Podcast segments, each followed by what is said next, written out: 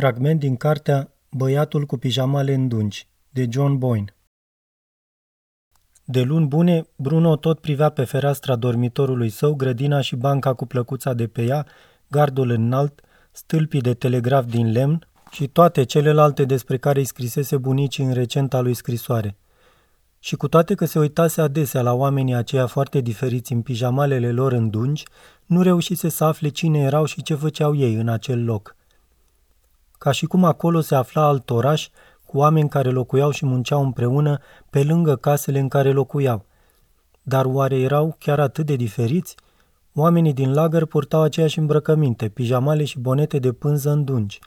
Oamenii care se învârteau prin casa lor, cu excepția mamei, a lui Gretel și a lui, purtau uniforme de calități diferite și decorații, și chipie și căști și banderole roșii aprins cu negru pe braț și arme și păreau teribil de țepeni întotdeauna și nimeni nu trebuia să creadă altceva.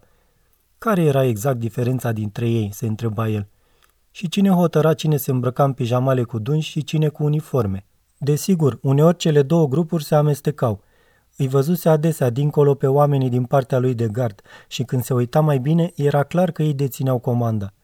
Oamenii în pijamale săreau în sus de fiecare dată când se apropiau soldații și uneori cădeau la pământ, iar uneori nici măcar nu se mai ridicau, trebuind să fie târâți de acolo.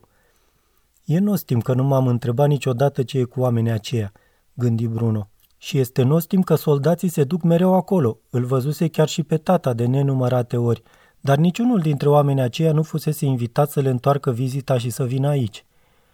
Uneori, nu foarte des, doar uneori, unii dintre soldați rămâneau la cină și cu aceste ocazii se serveau multe băuturi spumoase, dar în clipa în care Gretel și Bruno băgau în gură ultima bucătură, erau trimiși în camerele lor, după care jos se dezlănțuiau o groază de zgomote și niște cântece oribile. În mod evident, tata și mama se distrau în compania soldaților, putea să afirme Bruno. Dar nu invitaseră niciodată la cină pe vreunul dintre oamenii cu pijamale îndungi.